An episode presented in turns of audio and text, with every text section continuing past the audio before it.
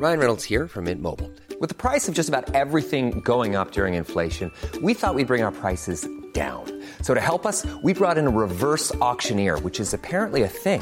Mint Mobile unlimited premium wireless. Ready to get 30, 30, bit to get 30, bit to get 20, 20, 20, bit to get 20, 20, bit to get 15, 15, 15, 15 just 15 bucks a month. So, Give it a try at mintmobile.com slash switch.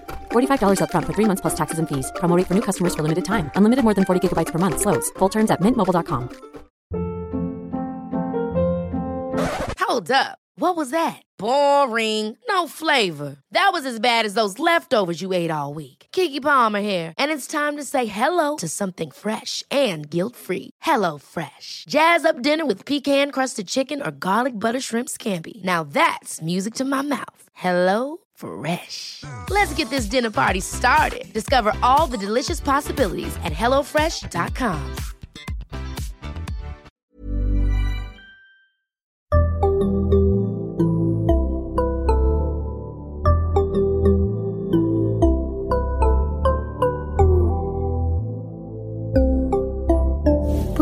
Barnpsykologerna. Hej Lars. Hej Liv. December har ju vi bestämt oss för att vi ska skänka bort våra intäkter för podden till välgörande ändamål. Ja. Eh, så vi tänkte säga vilka tre vi har bestämt oss för att skänka till. Mm. Eh, och det första är Hjärnfonden eftersom de ju jobbar för att försöka hitta bot och bättring för hjärn, eh, ja, neurologiska sjukdomar och psykiska sjukdomar och allting sånt. Ja. Så det känns som ett angeläget kås för oss. Såklart.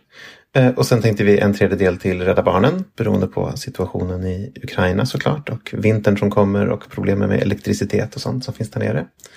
Som ju helst inga barn ska behöva uppleva såklart. Ja, precis. Och sen det tredje är en organisation som heter Clean Sea som eh, eh, rensar kustlinjen från skräp eh, i västkusten. Eller på västkusten omkring. Eh, och det känns också angeläget, inte minst för våra barns framtid, att få en schysst miljö. Yes. Så de tre tänkte vi satsa på i december.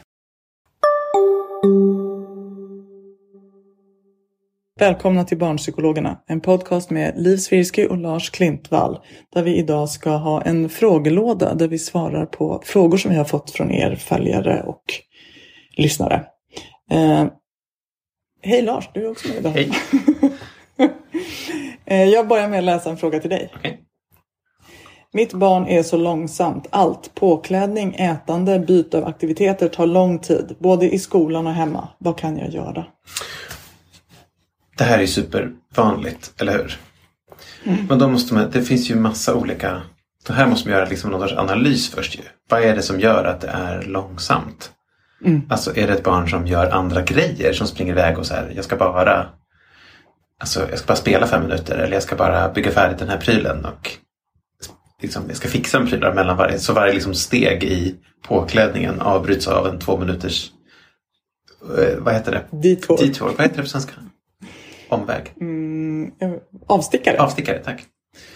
Då är det ju en grej. Liksom. I så fall kanske det är en motivationsfråga. Att man, eller liksom, man kanske måste förtydliga att det här är vad det är att klä på sig. Då kan man ha sånt litet gulligt bildschema typ.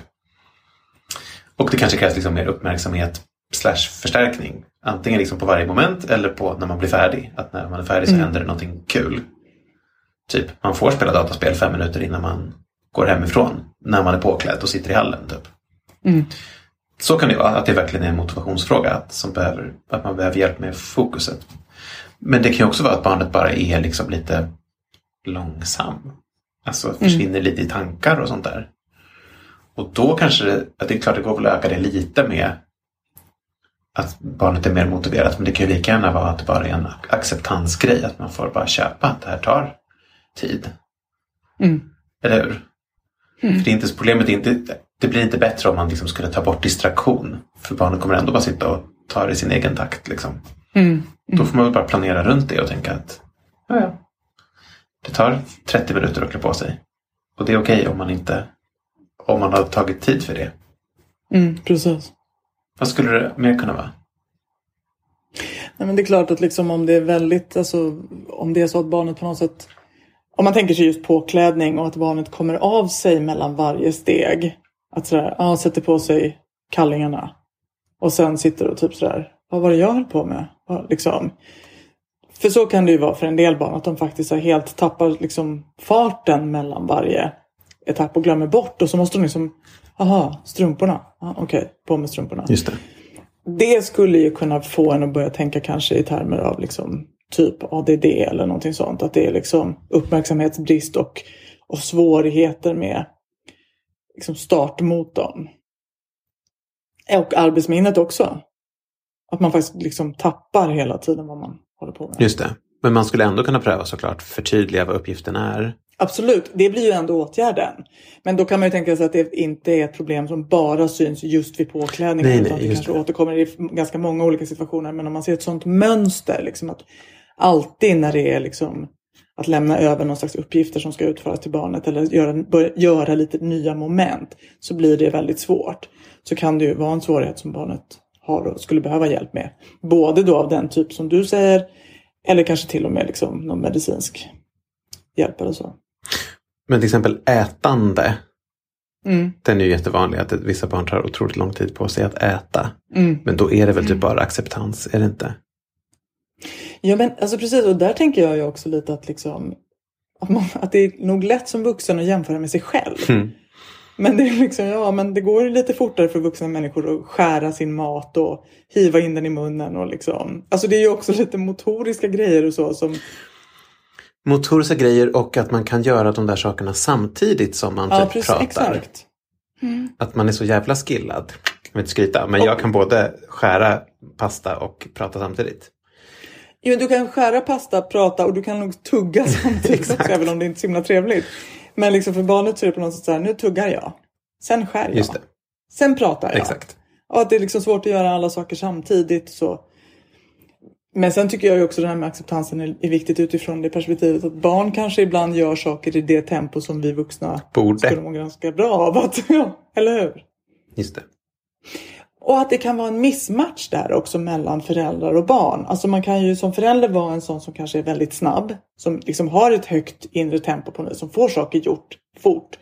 Och så har man ett barn som inte är så.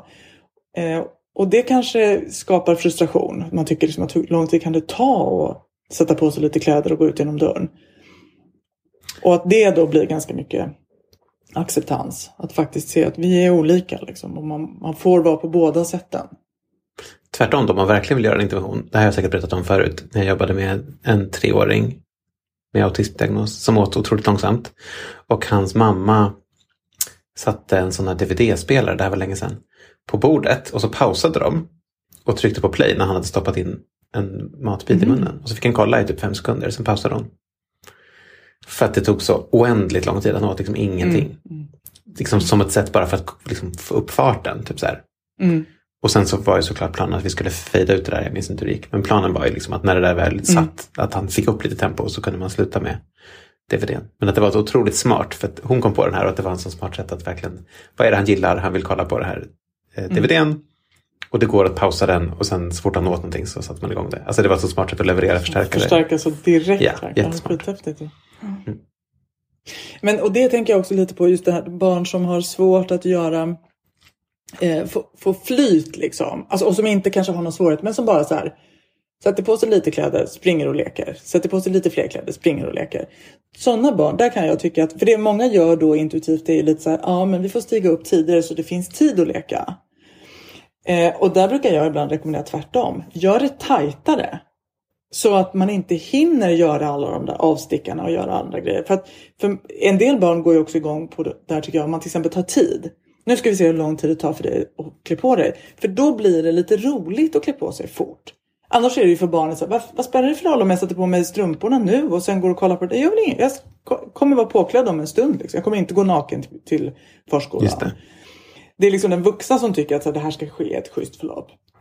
Om man då lägger in ett moment av tidtagning till exempel, då blir det plötsligt lite kul för barnet och de tävlar och slår rekord. Och... Men då är det liksom en, i en träningsfas. Det är inte mer att man ska fortsätta med det sen. Utan det är jo, om man vill bli Gunde Svan ska man fortsätta. eh, nej men precis, alltså, sånt här tänker jag väldigt mycket av det här växer ju bort oavsett, även om man inte gör någonting. Utan det är ju ett sätt att liksom speeda upp det i nuet. Men att man kanske liksom inte ska tänka att man ska släppa in mer tid.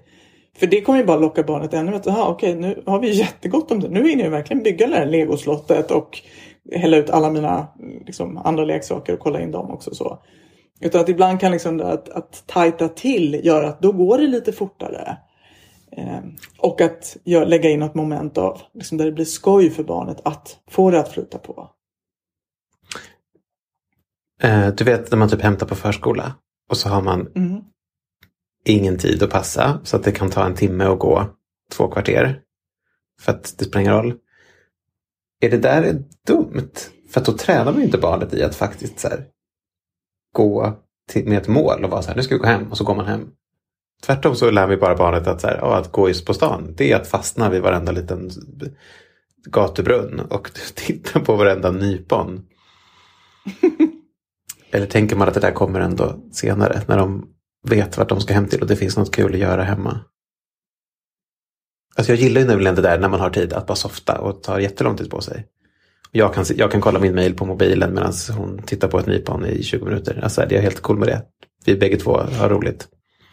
Kan, inte, kan man inte tänka sig att man kan öva olika saker? Ibland övar man att gå hem fort för man ska till något och ibland får man upptäcka saker och att det också är saker kan vara olika. Liksom. Och så säger alltså att man är tydlig. Idag är det en sån gång, idag är det en sån gång. Man kanske inte, alltså jag tänker att om man har en ettåring eller ett och ett halvt åring så kanske man inte behöver vara tydlig för att Det de skiter i vilket. Nej, Liksom. det. men, men att de lär sig olika saker och att de liksom, slutsatserna kanske barnet indirekt drar. Sen Med ändå. Okej, bra.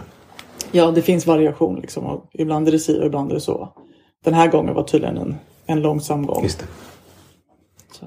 Jag tänker inte att man behöver liksom ha en sån ut, utstuderad plan. När pappa har grön jacka på sig, då är det en långsam gång. När pappa har röd jacka på sig, då är det en, en snabb. Exakt. Det hade varit väldigt kul om jag gjorde det i och för sig och så hur lång tid det tog innan de såg skillnad på vilken gång det var. Vad skulle man anse vara liksom normalt? Hur lång tid får det ta innan de inser skillnaden? När lampan lyser. Otroligt diffus signal. Ja, liksom, jättekonstigt. olika Ta jackor. tillbaka det. Och sen börjar det regna och då har pappa sin bruna jacka och vad händer då? Då är det bråttom. Ja, bra. Då har vi väl ändå svarat på den frågan. Bra, vi tar nästa. Mm. Ehm, Okej, den här frågan då från förälder. Det här är ju jättevanligt. Jag har så svårt att se mitt barn besviket att jag gör allting för mitt barn. Hen får allt och får välja till exempel om vi ska handla eller leka. Alltså vad vi ska handla och vad vi ska leka eller om vi ska handla. Eller om vi ska leka. Det kanske ska vara vader. Just det, vad vi ska handla och vad vi ska leka. Får hen inte som hen vill blir hen ledsen, arg, besviken och det klarar inte jag. Alltså det är så jobbigt med barnets besvikelse. Det här gissar jag att du känner igen, Liv. Mm. Vad tänker du man ska göra? Vad är en smart sätt att hantera det här? Men jag tänker att man, det är ju bra, tänker jag, att föräldern har uppmärksammat det här problemet. Och med betoning på, och det klarar inte jag. Alltså att föräldern inser att det här är något som är svårt för mig att sätta de här gränserna och liksom låta barnet bli besviket och vara arg, ledsen, besviken. För det tänker jag ändå är faktiskt liksom det centrala i det här att barn blir ledsna, arga, besvikna och i viss mån ska bli det. Alltså det är en del av liksom uppfostran och att lära sig saker. Att lära sig hantera Ja. de känslorna. Ja men precis. Och, och, liksom att, och att också möta liksom, att saker inte alltid, det, alltså det är omöjligt att man alltid får som man vill. Ehm, och att man behöver möta liksom det, den sortens motstånd och gränser och så. Att vuxenvärlden behöver visa också att du kan inte alltid bestämma, det funkar liksom inte. Och det betyder ju att man som förälder också måste stå ut med att utsätta sina barn för det. För att, att liksom köra det här, att låta barnet välja Kortsiktigt kan ju det då kännas skönt och man kan till och med kanske känna sig som en snäll förälder på kort sikt. Men på lång sikt tänker jag att man verkligen ställer till det för barnet och för sig själv. Så att Men man behöver faktiskt utmana det här. kan det inte delvis vara just för att man, för att man är orolig att barnen inte ska tycka om en? Att man är så här, man är två föräldrar och man vill vara, man känner att den andra föräldern är mer poppis och då vill man liksom Mm. göra sig själv mer poppis genom att eller man är rädd att barnet inte ska tycka om mig. Om jag inte, om jag utsätter barnet för de här jobbiga känslorna så kommer barnet inte tycka om mig. Ja, det. Tror inte att det jätteofta är därför. Ja, men och då tänk, alltså jag tänker att oavsett vad det är så är det väl just det där att undersöka varför klarar inte jag det här? Varför är det här jobbigt för mig? För det kanske är där man i första hand behöver börja fundera på förändring. Mm. Eh, liksom, vad behöver jag för att sätta de här gränserna och stå ut med att mitt barn har de här känslorna. För jag måste göra det för mitt barn. Alltså jag kan liksom inte hoppa över det. Lösningen är inte att fortsätta så här. Lösningen är att börja förändra. Men, men att man kanske själv kan förändra. Sen kan man ju tänka sig rent konkret så kommer väl det här förändring här handla om att börja sätta gränser för barnet. Börja säga att nej, liksom börja säga nej oftare. Men det kanske inte är från att om det här barnet liksom går och plockar på sig prylar i butikerna liksom, och har lärt sig att det är så det funkar. Då kanske det inte funkar så här, du får inte köpa något eller du får inte bestämma något. Alltså från en dag så. till en annan bara bli helt en annan person. Nej, exakt. Nej, det går ju inte. Precis, utan man kanske måste så här, du får välja tre saker den här gången när vi går till butiken. Just det. Eh, som ändå kanske är en ganska stor skillnad från hur det har varit. Men fortfarande liksom att barnet får lite vara med. Och då kan man ju tänka sig att barnet kanske kommer säga jag vill bestämma fem saker. Och det kan man ju se barnets reaktion som ett tillfälle för föräldrarna att träna. Nu får jag stå ut med. Alltså, I och med att jag satte den här gränsen så får jag öva mig på att stå ut på, med barnets känslor. Och det behöver jag, för jag behöver jobba med det här. Jag behöver bli bättre på det här. För att det är helt orimligt att gå in i en affär och säga att du får välja tre saker. Det låter helt livsfarligt. Men om man har låtit dem välja, välja allt som vi får intrycket här av frågeställaren så kanske tre är... Eh, jag har en, en favoritgrej som jag undrar vad du tycker om. Och det är det här med att sätta timers. Mm. När någonting är jobbigt. Alltså när ett barn gråter eller eh, liksom är arg och sånt där. Att man sätter en timer på, nu säger jag bara någonting, två minuter. Eller fem minuter eller tio minuter. Desto äldre barnet är desto längre såklart. Och bara så här, så här länge måste jag rimligtvis kunna stå ut med det här. Jag måste kunna stå ut i fem minuter. Att barnet är besviket. Och sen så ser man om efter fem minuter det fortfarande är ett problem. För ganska ofta Mm. är det ju inte det. Nej. Utan då har barnet gått vidare. Så uppenbarligen var det ju inte så jäkla viktigt. Mm. Förstår jag menar? Att det är liksom ett sätt för en själv att jag klarar att sitta på händerna. Den här timern som jag sätter nu. Jag, ska inte, jag ska inte stå ut hur länge som helst, jag ska stå ut i fem minuter. Och om det fortfarande är ett problem då, ja men då kan vi fundera på det. Liksom. Fast det är inte risken att om man då efter fem minuter går in och säger till barnet okej, okej, du får som du vill. Du bestämmer. Vi gör som du vill. Mm. Då har man ju förstärkt barnet och fått barnet så att då har man ju tränat barnet så att fem minuter är uthållighetstiden. Sen kommer jag cave, cave in och då får du som du vill. Absolut. Nej, det måste ju vara, det är svårare att sätta hur många minuter som är rimligt. Ja. Ja, liksom övningen kanske snarare är att sätta en timer för dig själv och se att fem minuter var inte så farligt. Eller det tog inte ens fem minuter. Alltså du menar, Alltså- du menar, det ska inte vara set timern och sen om det barnet fortfarande vill det, då ska den få det. Utan det är mer Nej, bara exakt. ett knep för att få en själv att jag stod ut i två minuter, då kan jag stå ut i två minuter till. Exakt. För att, för att liksom när saker är jobbiga har vi ju en känsla, liksom, eh, vi tenderar ju att uppleva att tiden går väldigt långsamt när saker är jobbiga. Ja, precis.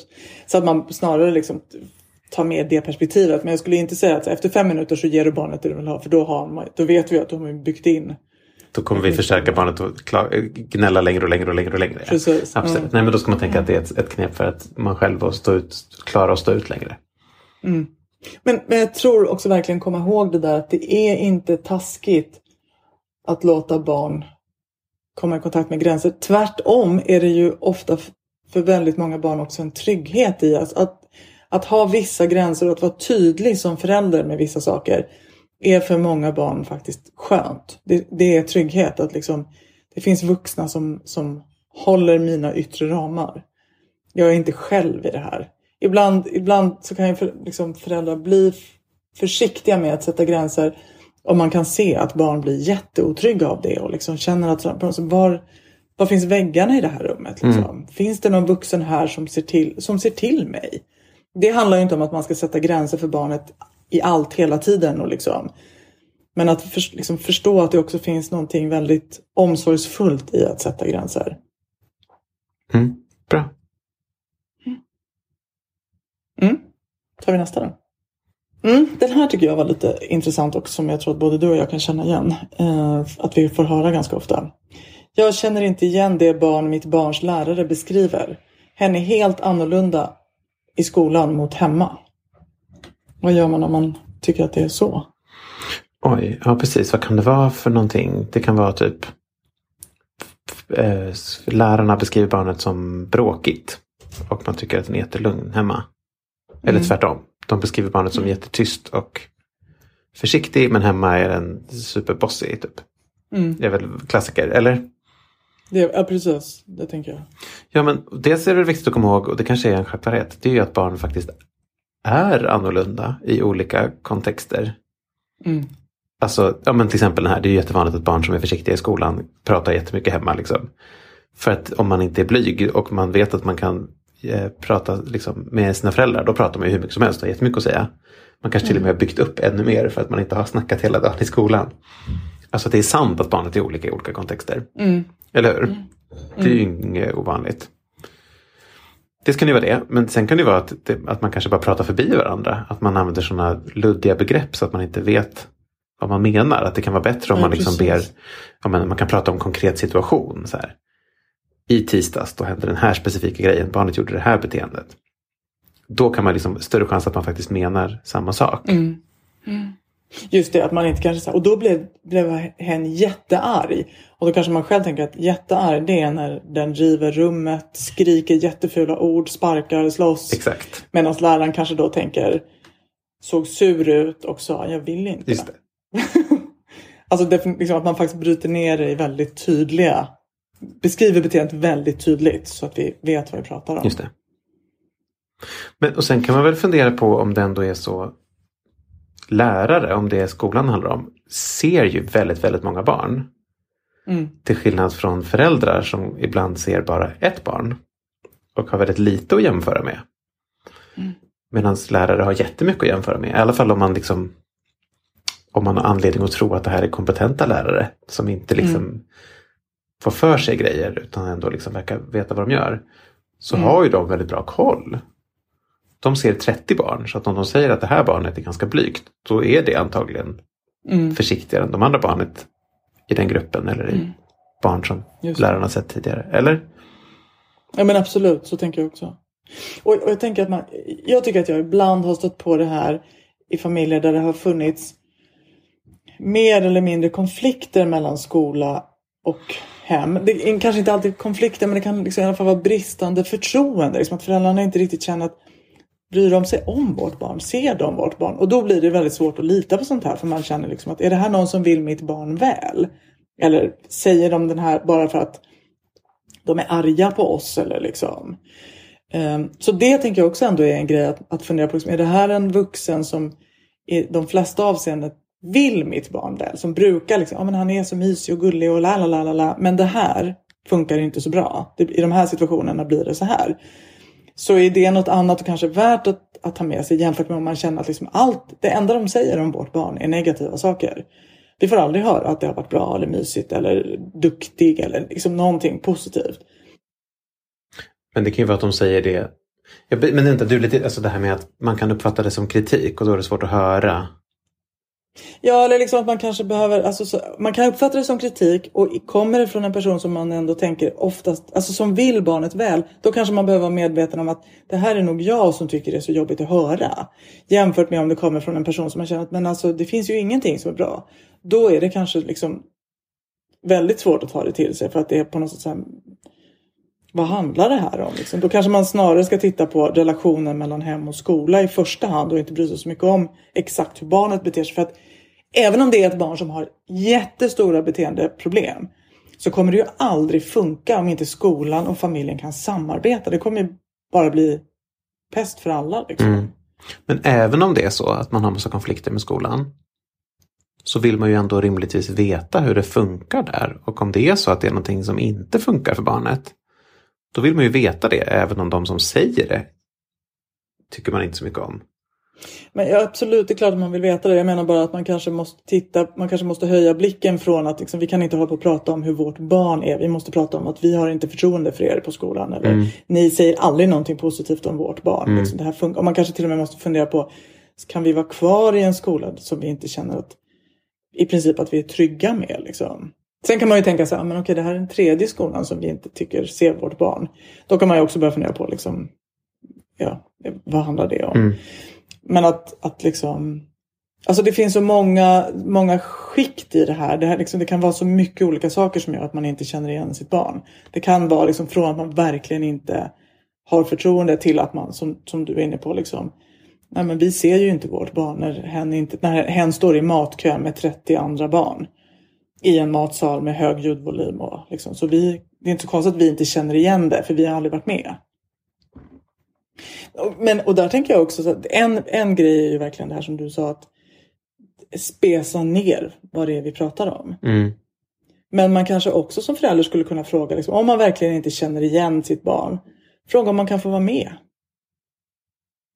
Mm, Det är klart att bara ens närvaro kan förändra väldigt mycket också. Men man kanske kan vara med på ett sätt som inte blir så störande. Liksom. Men att till exempel, är det okej är om jag... Ja men exakt, men liksom, är det okej om jag är i skolmatsalen någonstans när, när de kommer? Kanske inte så att barnet vet om det eller ser mig, men så att jag får se. För det kanske betyder jättemycket att få känna liksom, ja men jag fattar vad ni jag ser också det här nu. Eller märkligt att det inte alls var så just den här gången när jag råkade vara här och ingen, liksom barnet vet inte ens det. Och ni säger att det är så här varje dag. Liksom, det kan ju hjälpa en att också få bättre koll på vad som händer och så. Alltså det finns alltså typ barn med selektiv mutism som vi har haft något avsnitt Mm. om. Då är det ju verkligen så, så här, barnet pratar hemma. Mm. Men inte alls på förskolan. Mm. Då, det kan ju framstå som ett mysterium när man är, det- jag fattar att det är väldigt extremt. Men, men det kan ju verkligen vara på den nivån ju. Ja, fast då vet ju föräldrarna Jo, vet för de, då för då pratar, inte barnet nej. i något annat sammanhang än hemma. Nej, exakt. Eller Så typ när man lämnar så slutar barnet att prata, man märker det. Ja, precis. Absolut. Så att jag tänker att det här är väl ett problem som uppstår just för situation, liksom på något sätt när vi inte är med. Så, så de beskriver vårt barn så här och vi, har, vi ser inte det. Barnet. Men det kan väl också vara att, att, att samma beteende hemma har man liksom lärt sig anpassa kring. Mm, exakt. Så det, det gör, det kanske barnet beter sig likadant men det får inga konsekvenser hemma för att vi har städat undan saker som kan gå sönder. eller någonting. Medan det kan de inte göra i skolan och därför blir det ett problem där. Eller det finns andra barn där typ. Det gör inte så mycket om man är hårdhänt med sina föräldrar för de pallar det. Medan när man är det med andra barn på förskolan så får det konsekvenser. Eller när vi, ska gå, när vi ska äta middag då kan vi säga till en kvart innan snart ska vi käka och vi kan ha gjort en meny och vi kan ha liksom om fem minuter ska vi käka men i skolan så är det på något sätt så här, så här ser schemat ut, det rullar på, det här är som gäller, alla ska gå nu. Vi kan inte liksom, vi kan inte på samma sätt anpassa. Eller när vi har en provs eller någon situation i klassrum, vi kan, alla kan inte vara tysta. Vi kan inte få alla barn att vara knäpptysta. För att det underlättar väldigt mycket för ett barn. Vilket man Men kan göra hemma. Exakt, så kan vi verkligen se till att när du gör läxor är det knäpptyst runt dig. Mm. Så absolut. Men och det där tänker jag också, det där kan man också få syn på då om man gör sådana noggranna analyser där man också tittar på liksom, vad var det för situation, vad var det som hände, hur agerade barnet då? För då kan man ju se att, aha okej, men det agerade så här därför att det där hade hänt precis innan. Det ger kanske en förklaring. Jämfört med att se beteenden som liksom mer eller mindre lösryckta. Mm. Utan kontext. Mm, precis. Ja. Eh, då tar vi en till. Eh, och det är det här med föräldrar som pressar, det är inte riktigt formulerat som en fråga, men skit i det. Föräldrar som pressar sina barn på höga betyg, till exempel betalar för varje A. Jag gissar att brevskrivaren har tänkt att, vill fråga oss ungefär vad vi tänker om den strategin. Tänker vi om den strategin? då? Alltså vadå, att man ger konkreta, man gör typ överenskommelser. Om du får A, då kommer du få en resa till London. Till Thailand. Thailand. Om du får två A får du en jorden runt-resa. Man kan, kan man inte tänka sig att det kanske är liksom att var, ett A är värt 100 Just det, det är det. B är värt Just det. 75 eller liksom. Alltså jag, det här är ju kontroversiellt, men jag har ju inget problem med det där egentligen. Jag tycker att man absolut får belöna den sortens... Eller så här, det, det där är ett dåligt belöningssystem. För att belöningen kommer ju orimligt långt senare. Och det beror på massa andra saker, bland annat lärarens eh, betygssättning. Som ju kan vara lite orättvis. Eller inte nödvändigtvis är 100% överensstämmande med hur mycket barnet har ansträngt sig. Ja, precis. Så man kanske belönar fel på ett lite dåligt sätt. Det kanske är rimligare att, att belöna liksom att ha pluggat ordentligt till tentan. Det är kanske det man ska belöna.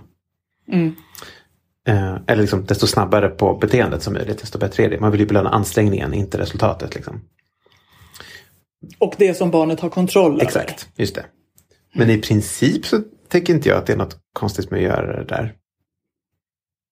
Särskilt inte om det är ett barn som saknar motivation. Alltså om det är så att barnet kämpar svinhårt och ändå inte klarar de här grejerna. Då verkar ju inte problemet vara att lägga på mer motivation. Mer motivation kommer inte göra skillnaden. Eller hur? Men om det är så att barnet inte bryr sig. Då är det väl rimligt att hitta på någon belöning så att det nu blir relevant för barnet att anstränga sig. Mm.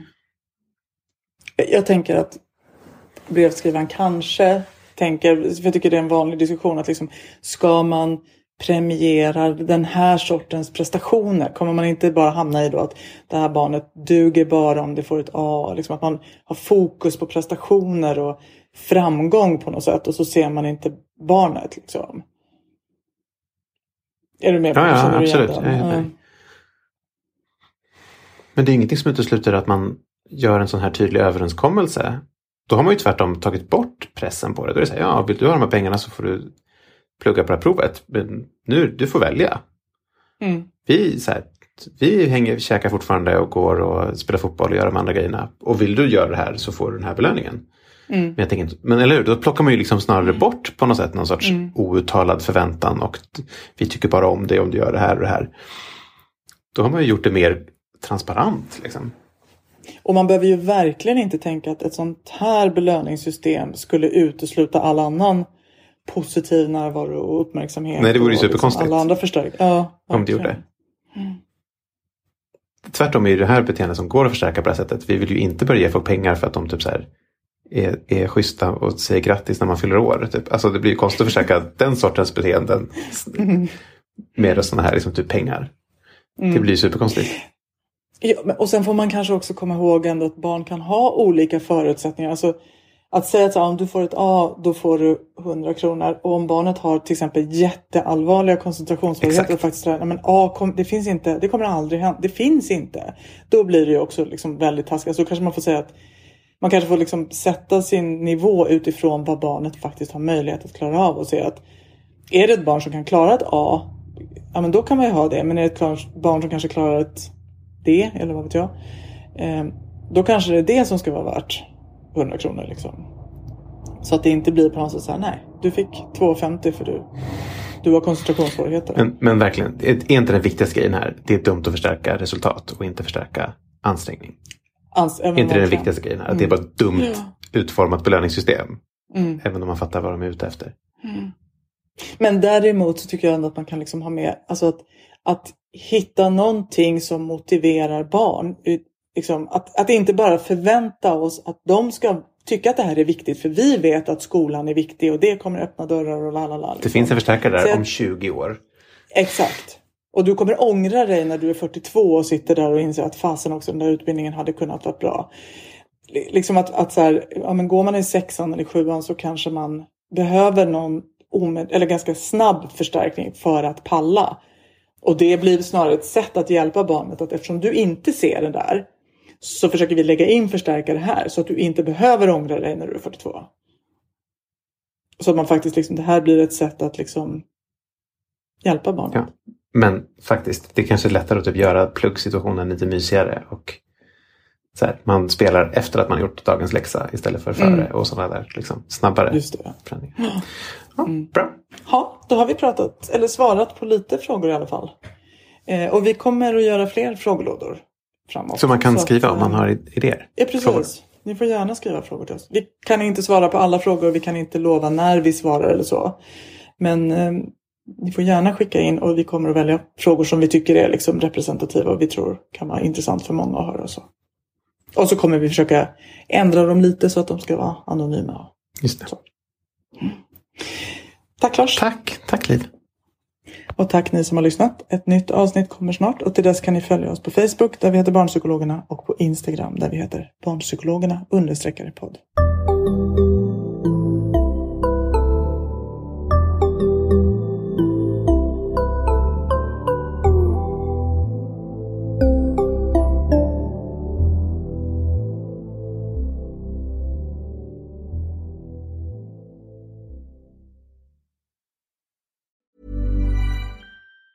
Need new glasses or want a fresh new style? Warby Parker has you covered. Glasses start at just 95 bucks, including anti-reflective, scratch-resistant prescription lenses that block 100% of UV rays.